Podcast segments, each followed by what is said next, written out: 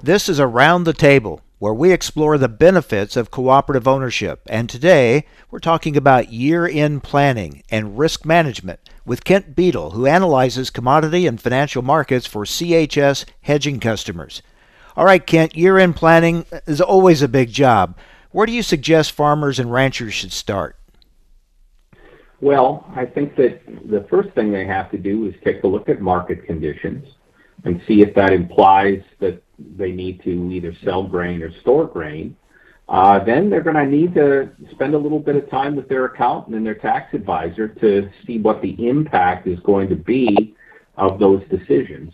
Um, you know, once they get beyond that conversation, they need to start looking at um, you know rotation issues and their acreage plans for next year. You know, and finally, uh, that's going to lead them into developing a marketing plan uh, for next year's crops. What are the common gaps that you've often seen in marketing plans? Well, one of the major gaps that we see is a focus that is too heavy on just dollars and cents per bushel.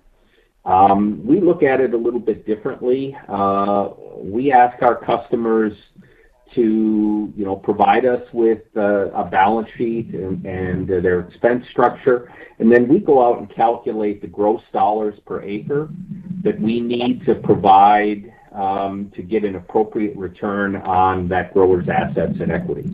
And then we develop a marketing plan around uh, those gross dollar per acre objectives as opposed to just focusing on dollars and cents per bushel.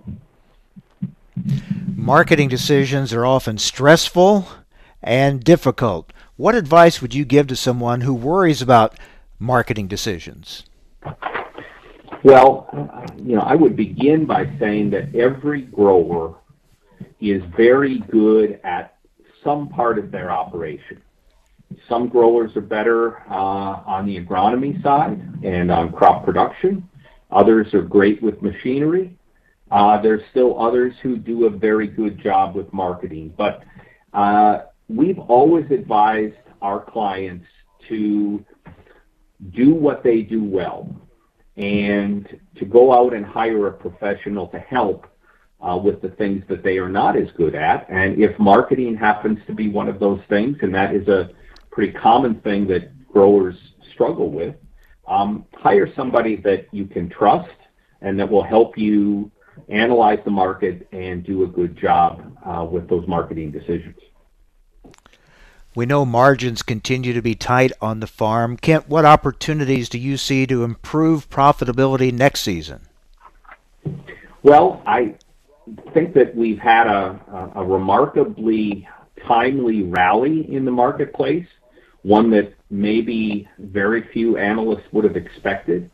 Uh, but it's given us an opportunity to lock in profitability um, and to provide some of those returns that have been lacking the last couple of years. So uh, I think the big thing that growers need to do is not get caught up on past marketing failures and worries that the market is going to go up forever.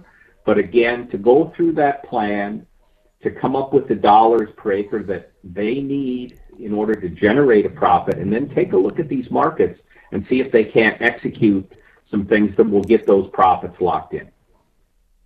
That's Kent Beadle, who analyzes commodity and financial markets for CHS hedging customers. Thanks for joining us on Around the Table. Learn more about the benefits of co op ownership from CHS at cooperativeownership.com.